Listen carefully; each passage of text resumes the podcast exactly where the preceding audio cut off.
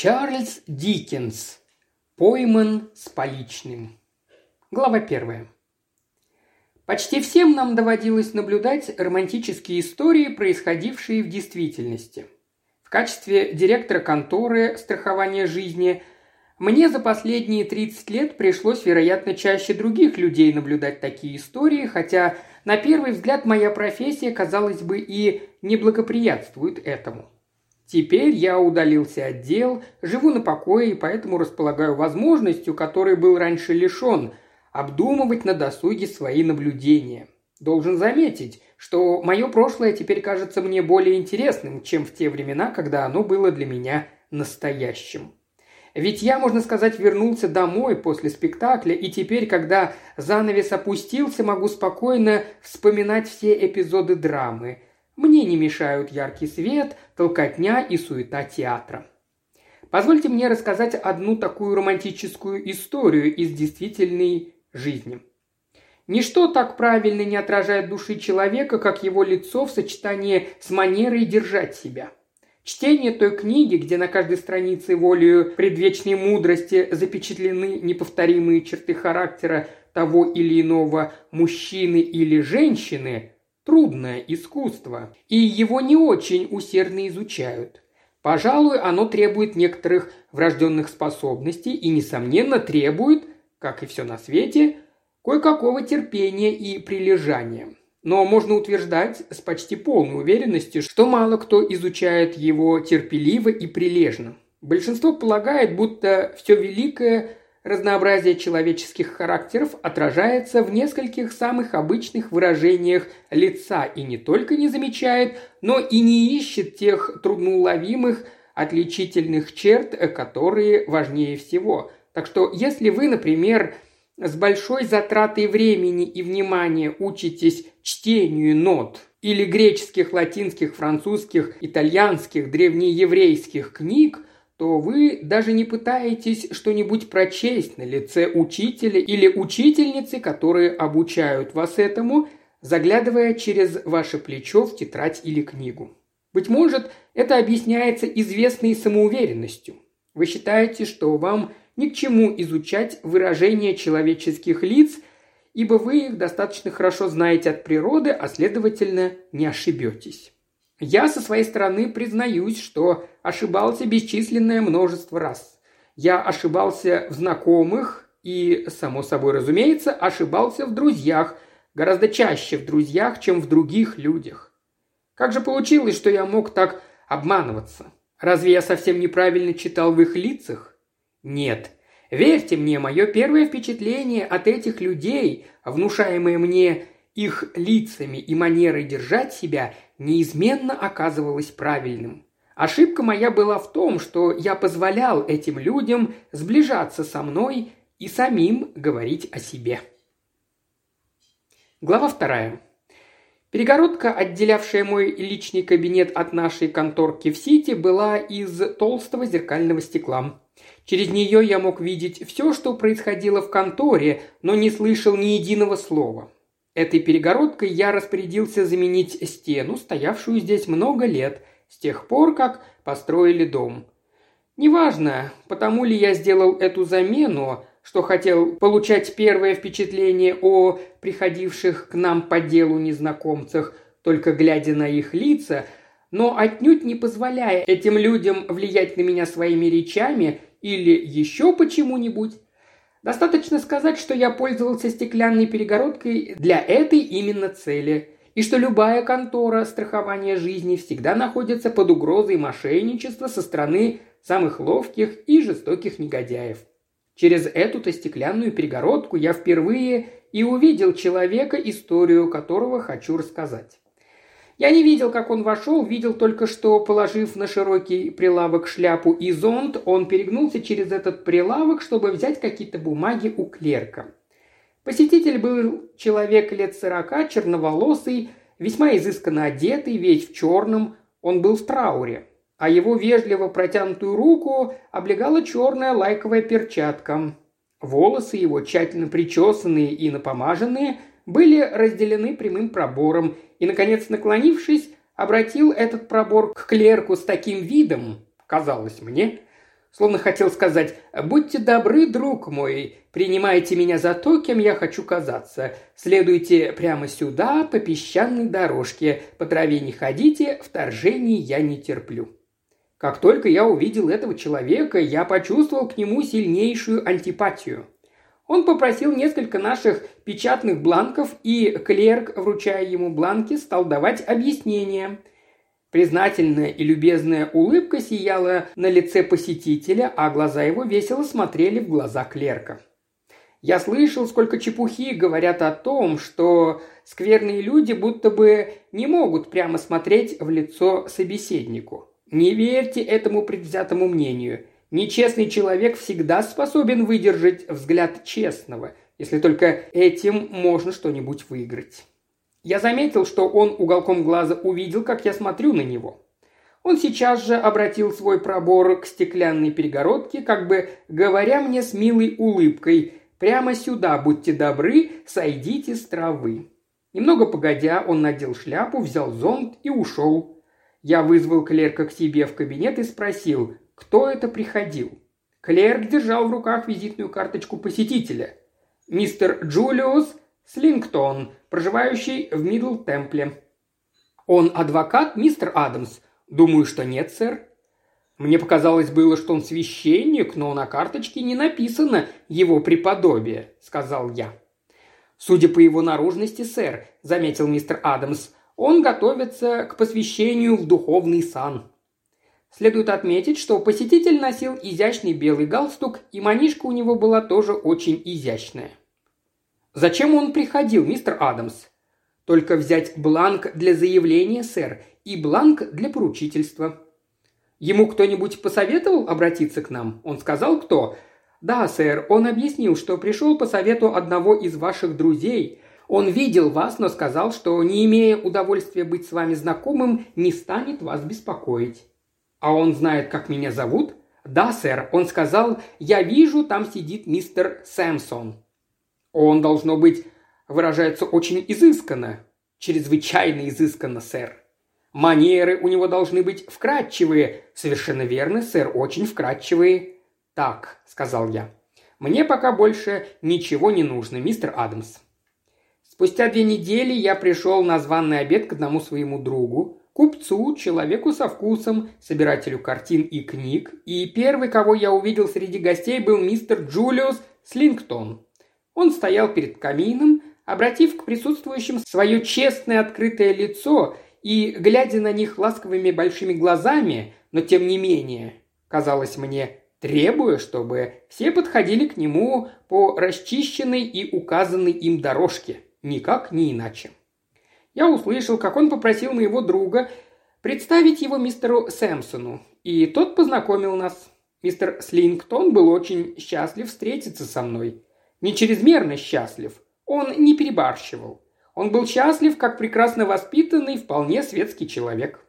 «Я думал, что вы уже знакомы», – заметил наш хозяин. «Нет», – сказал мистер Слингтон. «Я, правда, заходил в контору мистера Сэмпсона по вашему совету, но я просто не считал себя вправе беспокоить самого мистера Сэмпсона по таким пустякам, с которыми мог справиться любой клерк.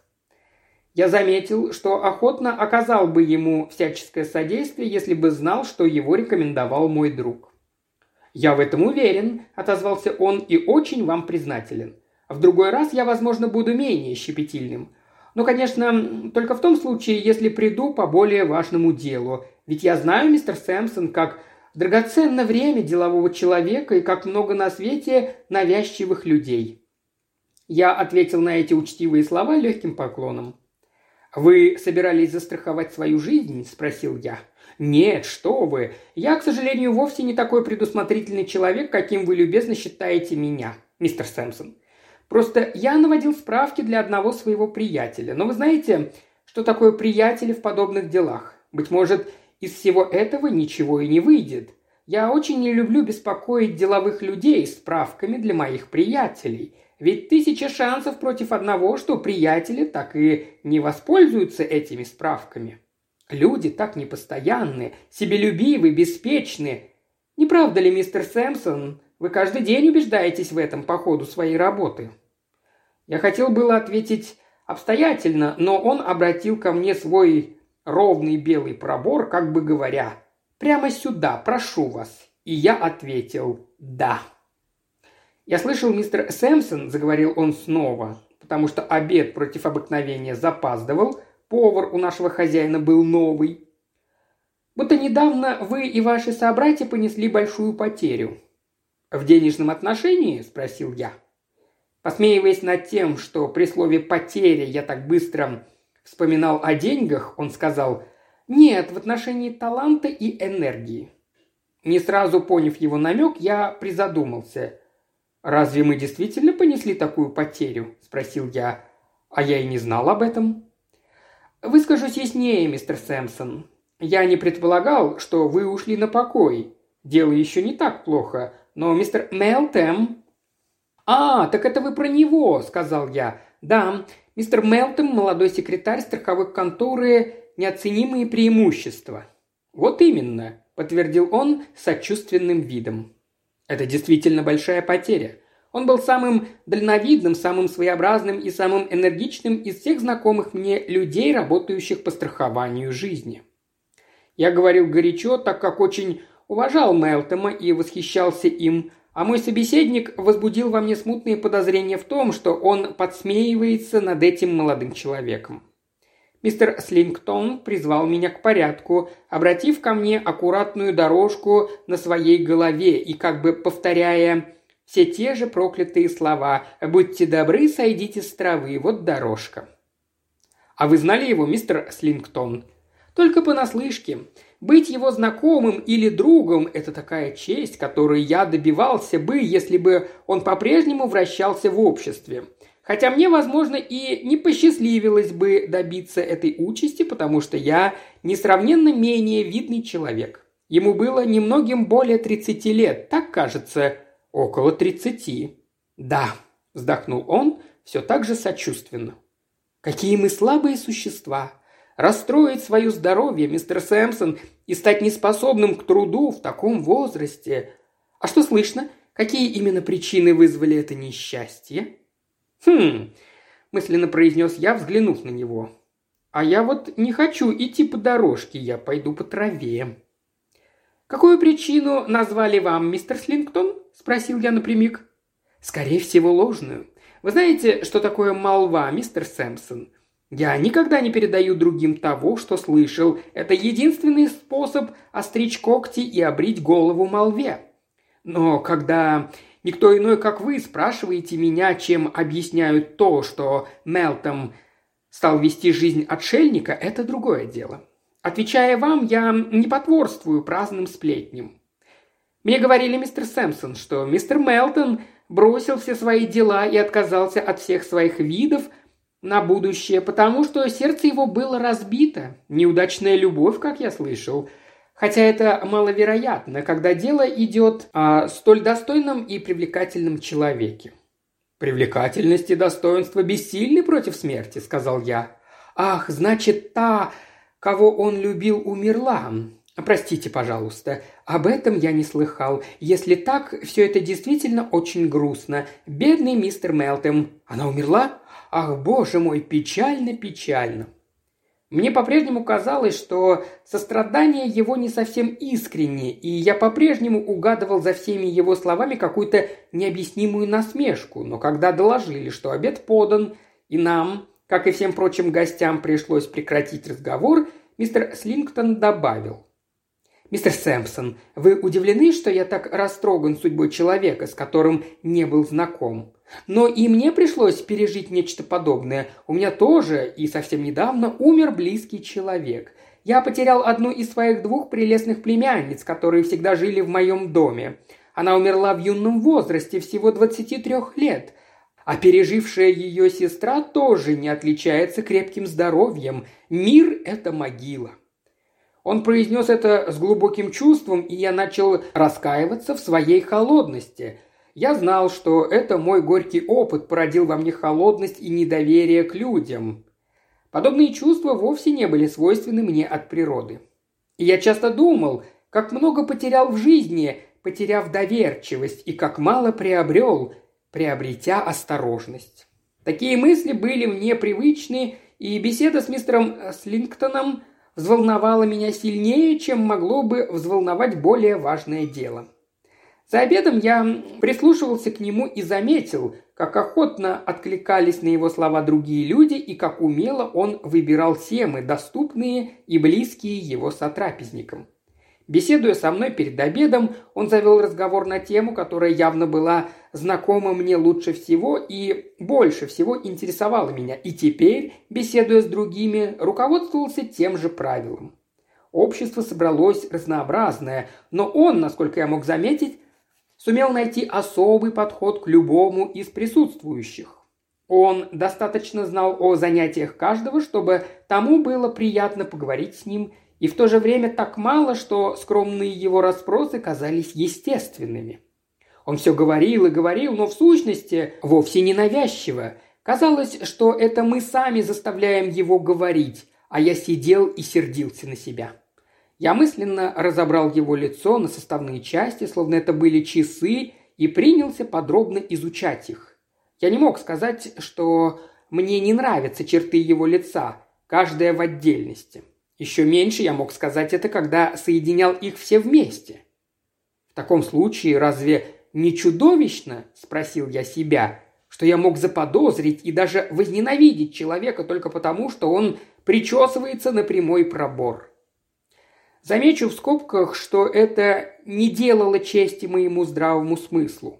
Наблюдая незнакомого человека и поймав себя на том, что какая-нибудь пустяковая черточка в нем кажется тебе отталкивающей, не следует закрывать на это глаза.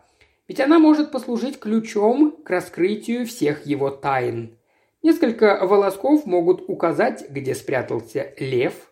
Очень маленьким ключиком можно отпереть очень большую дверь. Через некоторое время я снова разговорился с ним, и нам удалось найти общий язык. В гостиной я спросил хозяина дома, давно ли он знаком с мистером Слингтоном. Тот ответил, что всего несколько месяцев. Они познакомились у одного присутствующего здесь известного художника, а художник близко сошелся с мистером Слингтоном, когда тот путешествовал с племянницами по Италии, надеясь, что там поправится их здоровье. Планы Слингтона на будущее разрушила смерть одной из племянниц, поэтому он теперь готовится снова поступить в университет, получить диплом и принять сан священника.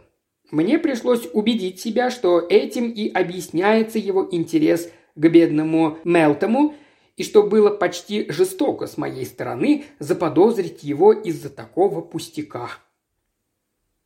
Глава третья. Через день после этого я снова сидел за своей стеклянной перегородкой, как вдруг мистер Слингтон вошел в контору.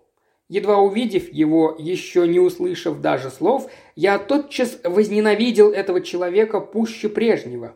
Это длилось всего мгновение. Не успел я взглянуть на него, как он приветливо помахал мне рукой в тугой черной перчатке и вошел в мой кабинет.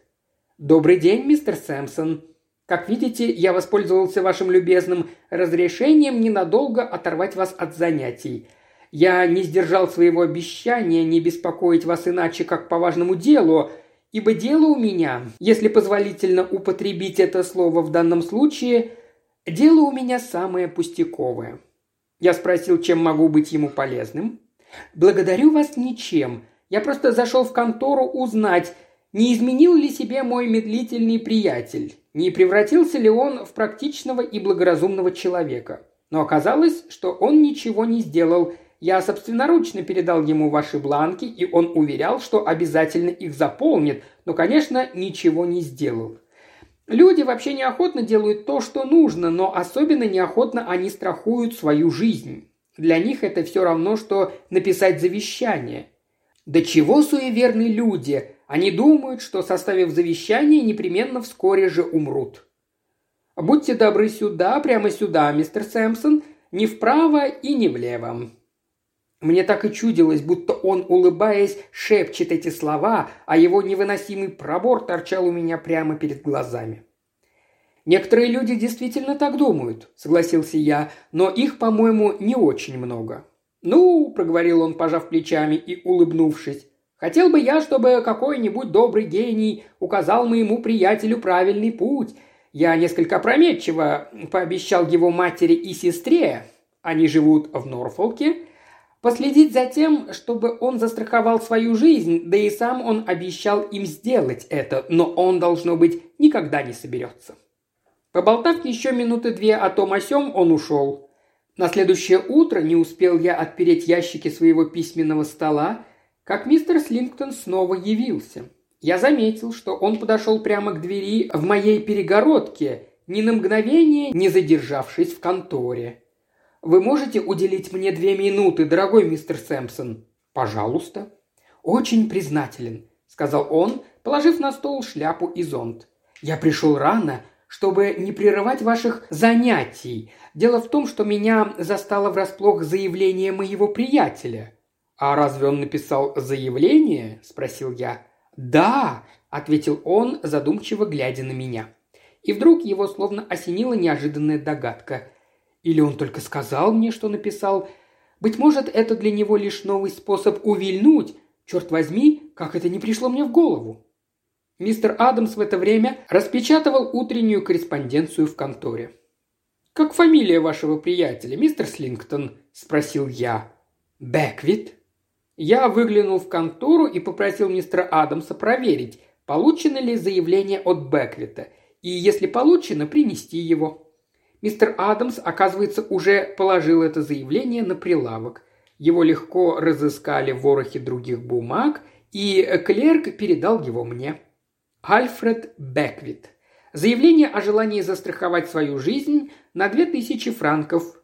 Помечено вчерашним числом. Адрес Мидл Темпл, мистер Слингтон. Да, мой приятель живет рядом со мной. Дверь в дверь, но я никак не ожидал, что он укажет на меня как на своего поручителя. Однако это очень естественно с его стороны. Совершенно верно, мистер Сэмпсон, но я этого никак не ожидал. Так, он вынул из кармана печатный бланк. Как же мне ответить на все эти вопросы? Разумеется, по совести, ответил я. «Ну, разумеется», – сказал он, с улыбкой подняв глаза. «Я хотел только сказать, что вопросов очень уж много, но вы правы, что проявляете такую предусмотрительность. Вам необходимо быть предусмотрительным. Вы разрешите мне воспользоваться вашим пером и чернилами? Пожалуйста. И вашим столом? Пожалуйста. Он уже высматривал на столе место между своей шляпой и зонтом, на котором можно было бы положить бланк. Затем он сел в мое кресло перед моим бюваром и чернильницей, а я, став спиной к камину, увидел прямо перед собой длинную дорожку на его голове. Прежде чем ответить на какой-либо вопрос, он прочитывал его вслух и обсуждал. Сколько лет он знаком с мистером Альфредом Беквитом? Это ему пришлось сосчитать по пальцам. Какой образ жизни ведет мистер Альфред Беквит? На это ответить нетрудно, он в высшей степени умеренный человек, но, пожалуй, слишком усердно занимается спортом. Все ответы были удовлетворительны. Написав последний, мистер Слингтон просмотрел их с самого начала и, наконец, подписался очень красивым росчерком. Потом спросил, все ли он сделал, что требовалось. Я ответил, что мы, вероятно, не будем больше его беспокоить. Он может оставить бумаги здесь? Пожалуйста. Очень признателен. До свидания. В тот день ко мне до него приходил еще один посетитель, но не в контору, а на дом. Этот посетитель явился еще затемно, застав меня в кровати, и никто не узнал о его посещении, кроме моего преданного доверенного слуги. Второй бланк, ибо мы всегда требовали два поручительства, был послан в Норфолк и своевременно пришел обратно по почте. В нем также ответы были во всех отношениях удовлетворительны. Мы выполнили необходимые формальности, заключили соглашение и получили страховой взнос за год. Глава 4. После этого я 6-7 месяцев не видел мистера Слингтона. Однажды он зашел ко мне на квартиру, но меня не оказалось дома, а в другой раз он пригласил меня отобедать с ним в темпле, но я был занят – Приятель его застраховал свою жизнь в марте. В конце сентября или в начале октября я поехал в Скарборо подышать морским воздухом и встретил мистера Слингтона на взморье. Вечер был жаркий. Мистер Слингтон подошел ко мне, держа шляпу в руке, и опять у меня перед глазами очутилась та же самая дорожка, по которой мне так не хотелось идти. Он был не один, с ним под руку шла молодая девушка. Она была в трауре, и я взглянул на нее с большим интересом. Здоровье у нее, по-видимому, было слабое, а лицо необыкновенно бледное и печальное, но она была очень хороша собой. Мистер Слингтон представил мне ее как свою племянницу, мисс Найнер. «Вы прогуливаетесь, мистер Сэмпсон? Неужели вы умеете бездельничать?» «Да, я умею бездельничать, и я прогуливаюсь». «Не погулять ли нам вместе?» «С удовольствием». Мы направились в сторону Файли прямо по морскому песку. Девушка шла между нами. «Смотрите, следы колес», — сказал мистер Слингстон. «Ага, понимаю, это от передвижного кресла для больных. Маргарет, милая моя, это, конечно, твоя тень». «Тень мисс Найнер?» — повторил я, глядя на ее тень на песке. «Не это», — со смехом объяснил мистер Слингтон. «Маргарет, дорогая моя, расскажи мистеру Сэмпсону». «В сущности, рассказывать не о чем», – промолвила девушка, повернувшись ко мне. «Просто куда бы я ни пошла, я постоянно вижу, как за мной следует какой-то пожилой джентльмен, инвалид. Я рассказала об этом дяде, и он прозвал это моей тенью». «Он постоянно живет в Скарборо?» – спросил я. «Нет, он поселился здесь на время». «А вы постоянно живете в Скарборо?» «Нет, я тоже временно поселилась здесь. Дядя поместил меня в одну семью, надеясь, что я здесь поправлюсь». «А ваша тень?» – спросил я с улыбкой. «Моя тень», – ответила она, тоже улыбаясь. «Моя тень. Так же, как и я.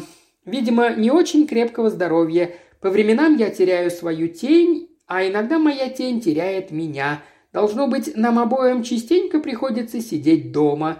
Вот уже несколько дней, как я не видела своей тени. А ведь бывает, что много дней подряд, куда бы я ни пошла, там по какому-то странному совпадению появляется и этот джентльмен.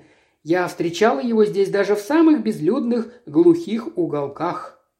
«Это он?» – спросил я, указывая рукой вперед.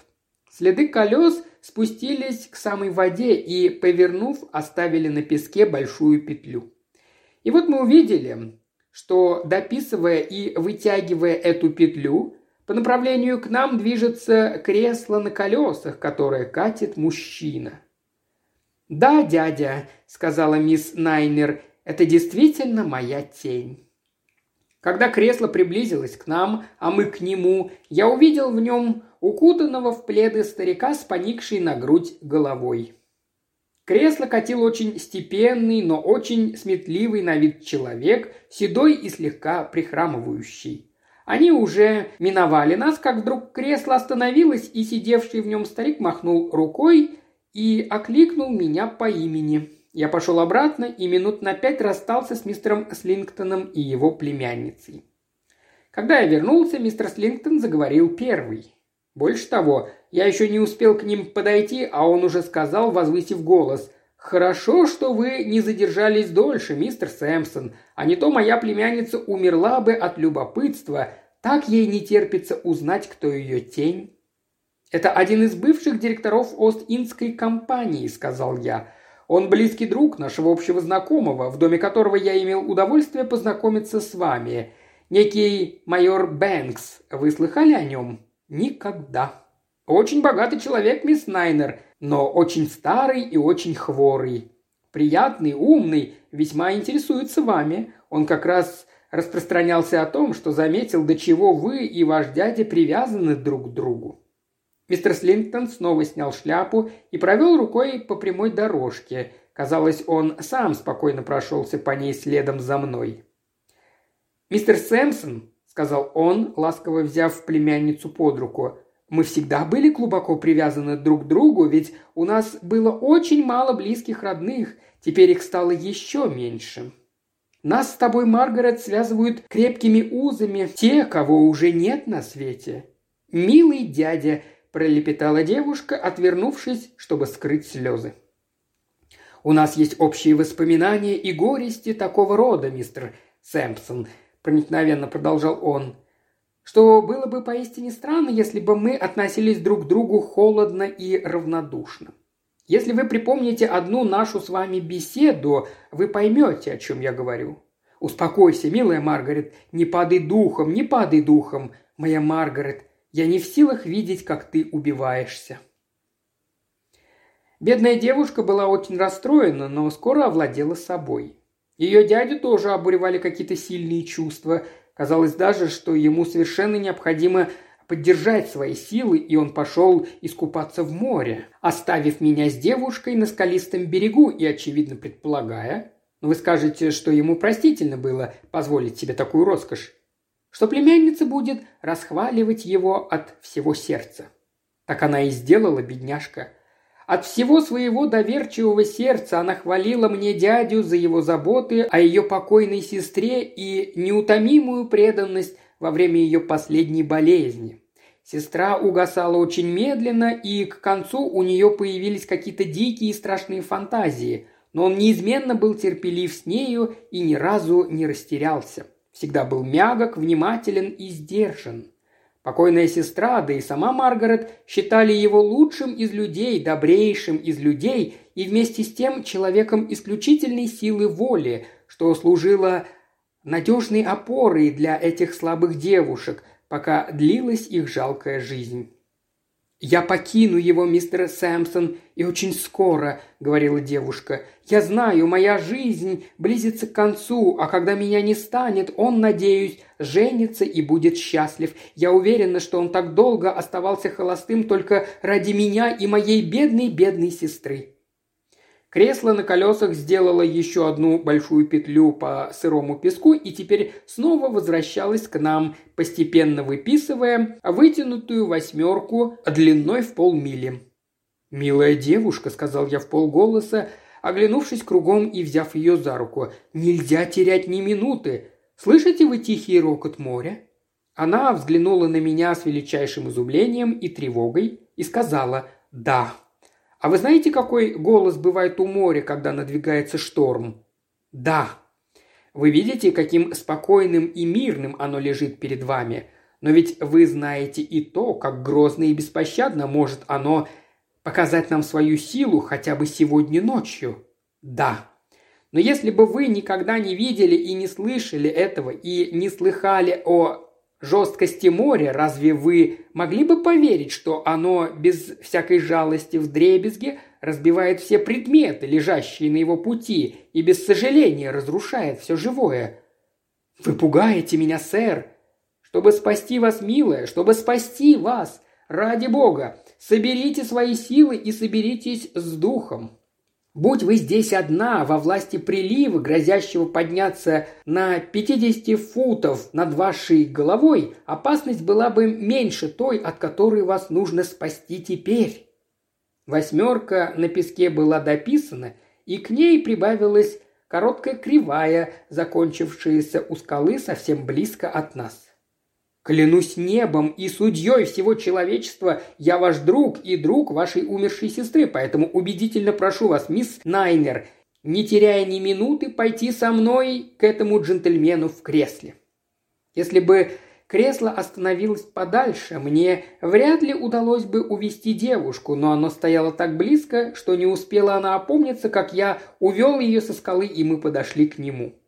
Я пробыл там с нею не более двух минут. Ровно через пять минут я почувствовал неизъяснимое удовольствие, увидев с того места, где мы сидели и куда я вернулся, что девушку поддерживает или, вернее, почти несет энергичный крепкий человек, помогая ей взобраться по крутым ступенькам, высеченным в скале. Я знал, что когда этот человек с нею, она в безопасности, где бы она ни была. Я сидел один на скале, дожидаясь возвращения мистера Слингтона. Сумерки уже сгущались, и повсюду ложились темные тени, когда он появился из-за скалистого мыса. Шляпа висела у него на пуговице, одной рукой он приглаживал мокрые волосы, а другой проводил в них карманной гребенкой все ту же дорожку. «Моя племянница отошла куда-нибудь, мистер Сэмпсон?» – спросил он, оглядываясь по сторонам. После захода солнца мисс Найнер стало холодно, и она ушла домой. Он как будто удивился. Очевидно, она даже в мелочах привыкла не делать ни одного шага без его ведома. «Это я уговорил мисс Найнер», — объяснил я. «А, — промолвил он, — ее легко уговорить. Для ее же пользы. Благодарю вас, мистер Сэмпсон. Дома ей будет лучше. Сказать правду, место, где купаются, оказалось дальше, чем я думал. «Здоровье у мисс Найнер очень слабое», — заметил я. Он покачал головой и глубоко вздохнул. «Очень, очень, очень. Помните, я уже говорил вам об этом. С тех пор она ничуть не окрепла. Я с тревогой вижу, как мрачная тень, так рано упавшая на ее сестру, сгущается теперь вокруг нее самой и становится все темней и темней. Милая Маргарет, бедная Маргарет, но не будем терять надежды. Кресло на колесах двигалось перед нами с быстротой отнюдь не подобающей экипажу инвалида и выписывало на песке какие-то загогулины. Отняв платок от глаз, мистер Слингтон заметил это и сказал «Сдается мне, ваш знакомый, того и гляди, опрокинется, мистер Сэмпсон». «Да, похоже на то», — согласился я. «Его слуга, как видно, пьян». «Слуги пожилых джентльменов иногда напиваются», — сказал я. «Майор, должно быть, легок как перышко, мистер Сэмпсон?» «Как перышко», — подтвердил я. В это время кресло, к моему облегчению, скрылось в темноте. Некоторое время мы молча шагали рядом по песку, но мистер Слингтон снова заговорил, и в его голосе все еще звучало волнение, вызванное нездоровьем его племянницы. «Вы еще долго здесь проживете, мистер Сэмпсон?» «Да нет, я уезжаю сегодня в ночь». «Так скоро? Впрочем, дела, вероятно, требуют вашего присутствия. Люди, подобные мистеру Сэмпсону, так нужны другим, что им приходится отказывать себе в отдыхе и развлечениях. «Может и так», — сказал я. «Во всяком случае, я уезжаю». «В Лондон?» «В Лондон». «Я тоже буду там вскоре после вас». Это я знал не хуже его, но не сказал ему, что знаю. Не сказал и о том, какое оружие я взял с собой для самозащиты, и теперь шагая рядом с ним, сжимаю правой рукой у себя в кармане. Не сказал также почему, когда стемнело, я старался идти подальше от воды. Мы ушли с берега, а дальше нам было не по пути. Мы пожелали друг другу спокойной ночи и уже расстались, как вдруг он вернулся и сказал. «Мистер Сэмпсон, позвольте спросить вас кое о чем. Бедный Мелтом, о котором мы когда-то говорили, он еще жив?» Когда я в последний раз слышал о нем, он был жив, но он такой болезненный человек, что долго не протянет и уж во всяком случае не сможет приняться за свои прежние занятия.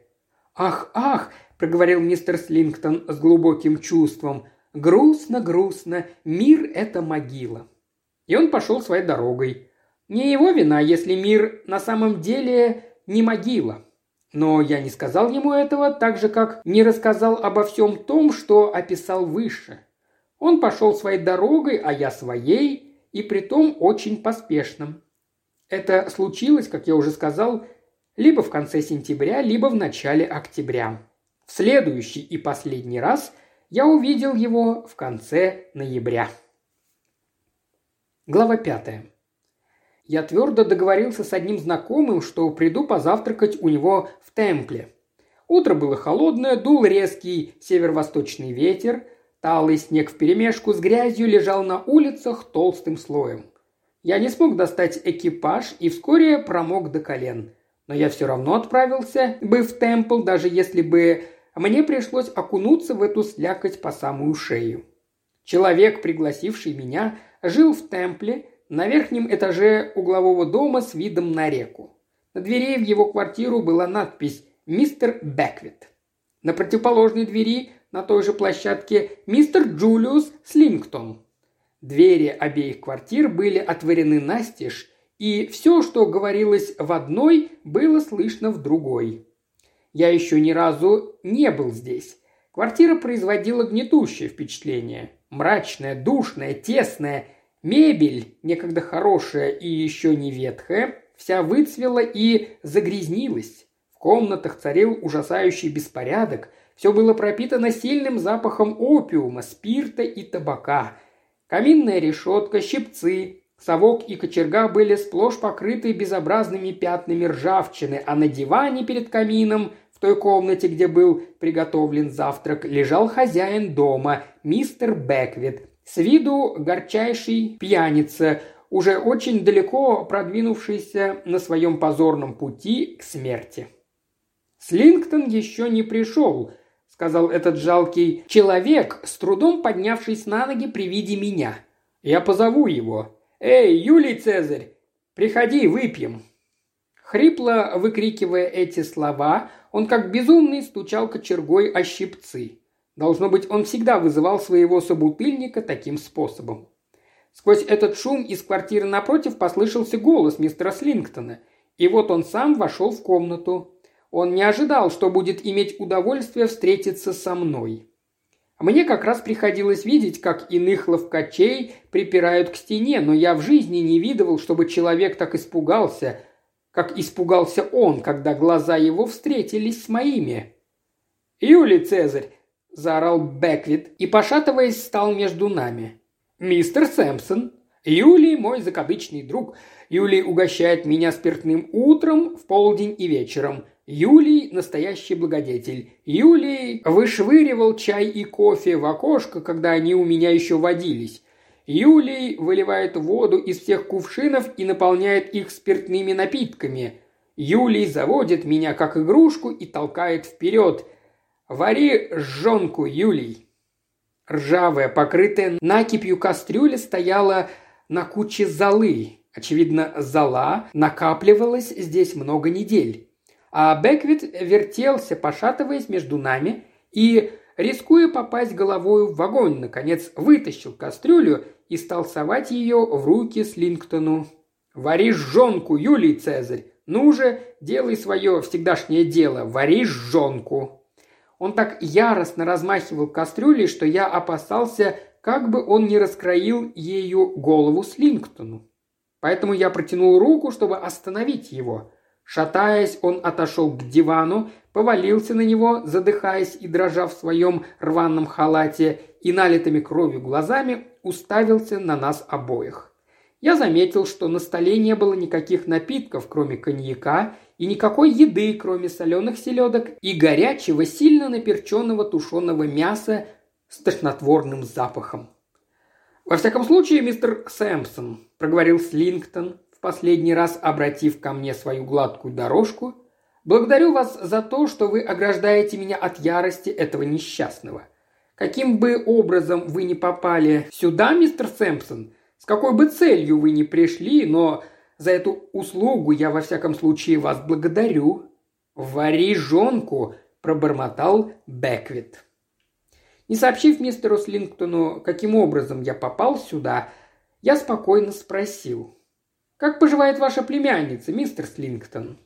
Он посмотрел в упор на меня, а я на него. К сожалению, мистер Сэмпсон, моя племянница оказалась неблагодарной девушкой, неверной своему лучшему другу. Она покинула меня, не предупредив ни словом и без всяких объяснений. Очевидно, ее обманул какой-нибудь коварный негодяй. Вы, быть может, слыхали об этом?» Я действительно слышал, что ее обманул один коварный негодяй, и даже могу доказать это». «Вы в этом уверены?» – осведомился он. «Вполне». «Вари жонку!» – пробормотал Беквит. «У нас гости к завтраку, Юлий Цезарь. Делай свое дело, подавай наш обычный завтрак, обед, чай и ужин. Вари жонку». Слингтон перевел глаза с него на меня и, немного подумав, сказал. «Мистер Сэмпсон, вы человек, умудренный жизнью, и я тоже. Я буду говорить с вами на чистоту». «Э, нет, не будете», — сказал я, качнув головой. «Повторяю, сэр, что буду говорить на чистоту». «А я повторяю, что не будете», — сказал я. «Я знаю о вас все. Да разве вы можете говорить с кем-нибудь на чистоту? Бросьте, бросьте». «Я скажу вам на чистоту, мистер Сэмпсон», — продолжал он почти спокойно, — «что понимаю ваше намерение. Вы хотите спасти свои деньги и увильнуть от исполнения своих обязательств. Все это давно известные профессиональные уловки вашего брата, канцеляристов. Но вы не сделаете этого, сэр. Вам это не удастся. Нелегко вам будет бороться с таким противником, как я.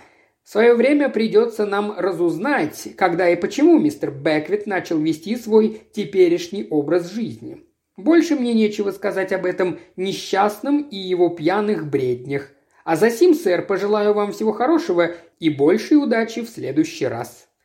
Пока он говорил, Бэквит налил полный стакан коньяку, и вдруг он выплеснул напиток Слингтону в лицо, потом швырнул в него стаканом. Слингтон, ослепленный, закрыл лицо руками, стекло порезало ему лоб. На шум в комнату вошел четвертый человек. Он закрыл за собой дверь и стал спиной к нему. Это был очень степенный, но очень сметливый на вид мужчина, седой и слегка похрамывающий.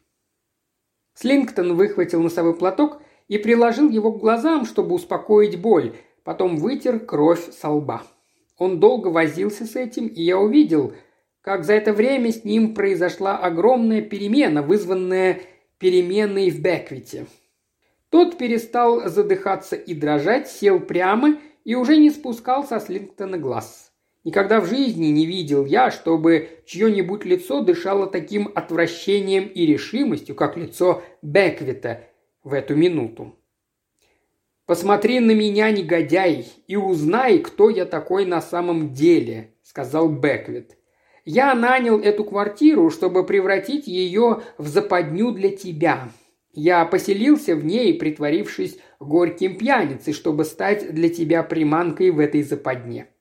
Ты попался в западню и не выйдешь из нее живым. В то утро, когда ты в последний раз был в конторе мистера Сэмпсона, я увиделся с ним раньше тебя. Все это время мы знали о твоих намерениях и все это время были в заговоре против тебя. Как же было дело? Сначала ты ко мне подольстился и уговорил меня отдать в твое распоряжение две тысячи фунтов, а потом принялся отравлять меня спиртом. Но спирт действовал недостаточно быстро, и ты замыслил доконать меня более сильным средством. Ты думаешь, я не видел, как ты, решив, что я уже ничего не соображаю, наливал что-то из своей стекляночки в мой стакан? Слушай ты, убийца и мошенник, когда я сидел здесь вдвоем с тобой поздней ночью, а это случалось часто, я двадцать раз был готов спустить курок своего пистолета и размозжить тебе голову. Это внезапное превращение жалкой твари, которую Слингтон считал своей отупевшей жертвой, в решительного человека, явно проникнутого твердым, беспощадным намерением поймать с поличным и прикончить своего врага, было для Слингтона ударом, вынести который ему в первую минуту оказалось не под силу. Он в буквальном смысле снова зашатался. Но ведь это большая ошибка предполагать, что расчетливый преступник может на каком-либо этапе своего преступления пути изменить самому себе и сделать хоть малейший шаг, противоречащий его натуре. Такой человек совершает убийство, и закономерно, что убийство становится высшей точкой его пути. Такой человек вынужден отрицать, что совершил убийство и будет отрицать упорно и нагло.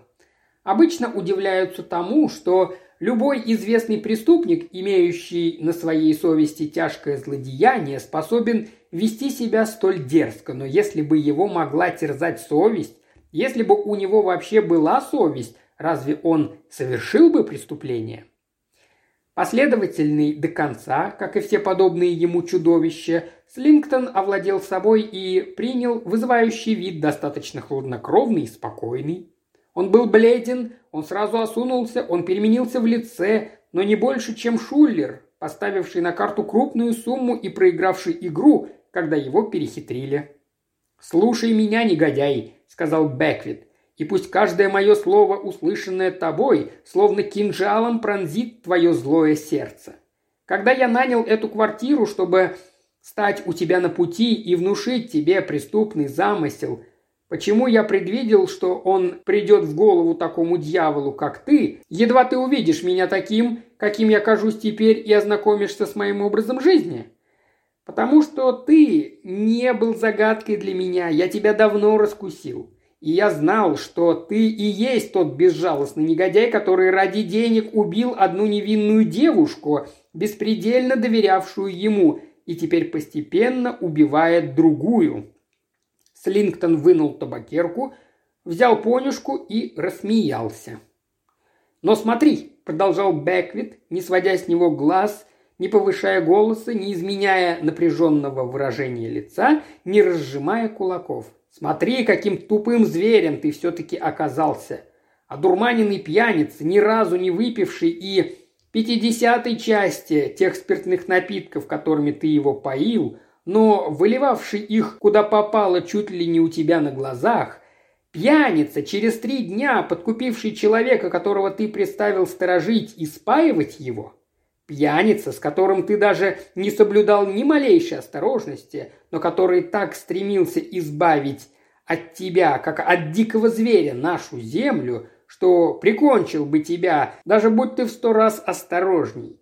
Пьяница, которого ты обычно покидал, когда он валялся на полу в этой комнате, и который позволял тебе уходить из нее живым и не узнавшим правды даже тогда, когда ты переворачивал его на другой бок пинком ноги, этот пьяница почти всякий раз в ту же ночь, через час, через несколько минут – пробирался к тебе и следил за тобой, если ты бодрствовал, шарил у тебя под подушкой, если ты спал, рылся в твоих бумагах, брал пробы из твоих склянок и пакетиков с порошками, менял их содержимое, узнавал все тайны твоей жизни.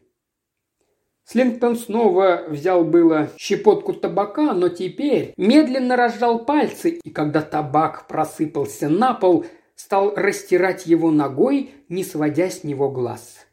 «Этому пьянице», – продолжал Беквит, – «ты разрешил во всякое время входить в твою квартиру, чтобы он мог пить крепкие напитки, которые ты нарочно ставил у него на виду, чтобы он поскорее умер, а он, считавший, что с тобой, как с тигром, нельзя бороться в открытую, добыл отмычки ко всем твоим замкам, пробы всех твоих ядов, ключ к твоим цифровым записям. Он может рассказать тебе так же подробно, как и ты ему, сколько времени ушло на отравление жертвы, какими дозами ей давали яды и как часто, какие наблюдались признаки постепенного разрушения ее души и тела, и чем выражалось расстройство ее ума, какие замечались перемены в ее наружности, какую физическую боль она испытывала. Он может сообщить тебе, как и ты ему, что все это ты записывал изо дня в день, ибо эти данные могли пригодиться тебе в будущем. Он может объяснить тебе даже более точно, чем ты ему, где именно теперь хранится этот дневник. Слингтон перестал растирать ногой табак и взглянул на Беквита. «Нет», – проговорил тот, словно отвечая на вопрос Слингтона. В ящике письменного стола с пружинным затвором дневника уже нет, и там его никогда не будет. «Значит, ты вор!» – сказал Слингтон. Все с той же непоколебимой решительностью, которая внушала страх даже мне, ибо я знал, что преступнику уже не спастись, Беквит сказал, и кроме того, я тень твоей племянницы. Слингтон с проклятием схватился за голову, вырвал клок волос и бросил его на пол. То был конец гладкой дорожки. Слингтон уничтожил ее, и мы вскоре увидим, что больше она ему не понадобилась. Беквит продолжал. «Всякий раз, как ты уезжал отсюда, я уезжал тоже. Хоть я и понимал, что, желая избежать подозрений, ты не торопился выполнять свой преступный замысел, все же я неотступно следил за тобой все то время, пока ты был вместе с этой бедной доверчивой девушкой. Когда я добыл дневник и смог прочитать его от начала до конца, это было ночью, накануне твоей последней поездки в Скарборо. Помнишь эту ночь? Ты спал с маленьким плоским пузырьком, привязанным к руке. Я послал за мистером Сэмпсоном, который до этого держался в тени. А вон там, у двери, доверенный слуга мистера Сэмпсона. Мы втроем спасли твою племянницу». Слингтон оглядел всех нас, нетвердыми шагами отошел в сторону, вернулся на прежнее место и как-то дико огляделся кругом, словно гад, ищущий нору, где бы спрятаться. И тут я заметил, что наружность этого человека странным образом изменилась. Казалось, тело его съежилось так, что одежда стала ему слишком широкой и вся обвисла. «Теперь ты узнаешь», — сказал Беквит, — «и эта истина, надеюсь, покажется тебе горькой и страшной. Почему тебя преследовал лишь один человек, хотя страховая контора мистера Сэмпсона готова была тратить любые средства на погоню за тобой?» Теперь ты узнаешь, почему тебя выследил и поймал с поличным именно этот человек, и он один. Я слышал, что ты иногда говорил про Мелтема, правда?» Я заметил, что у Слингтона захватило дух. Когда ты задумал увести за границу прелестную девушку, впоследствии убитую тобой, чтобы там начать злое дело, которое свело ее в могилу, ты сначала послал ее в контору Мелтема, сам знаешь, при помощи каких хитроумных доводов ты уговорил ее. И Мелтому выпало счастье видеть эту девушку и говорить с ней. Ему не посчастливилось спасти ее, хотя я знаю, что ради ее спасения он охотно пожертвовал бы собой. Он восхищался ею. Я сказал бы, что он глубоко любил ее, если бы считал тебя способным понять это слово. Когда она пала жертвой, он твердо уверился в твоей виновности. Потеряв ее, он сохранил только одну цель в жизни – отомстить за несчастную и уничтожить тебя. Я заметил, как судорожно раздувались ноздри преступника, но губы его были крепко сжаты. Этот человек, Мелтем, непреклонно продолжал Беквит, был твердо убежден в том, что тебе не ускользнуть от него на этом свете, если он со всем упорством и решимостью будет добиваться твоей гибели и посвятит себя выполнению этой священной обязанности, пренебрегая всем остальным, ибо он не сомневался, что, стремясь достигнуть своей цели, будет лишь слабым орудием в руках провидения и исполнит его волю, вычеркнув тебя из списка живых. Этот человек – я. И я благодарю Бога за то, что выполнил свой долг. Если бы Слингтон пробежал 10 миль, спасаясь от быстроногих дикарей, он и то не мог бы так явно страдать от стеснения в сердце и дышать с таким трудом, как теперь, когда смотрел на преследователя, который так беспощадно затравил его. До сего времени ты не знал моего настоящего имени. Теперь знаешь.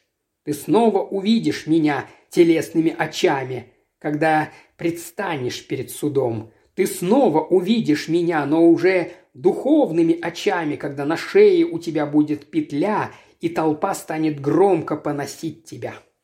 Как только Мелтом произнес последние слова, преступник внезапно отвернулся, и нам показалось, будто он ударил себя ладонью по губам. В то же мгновение по комнате распространился какой-то странный резкий запах – и почти в то же мгновение Слингтон кинулся куда-то в сторону, побежал, подпрыгнул.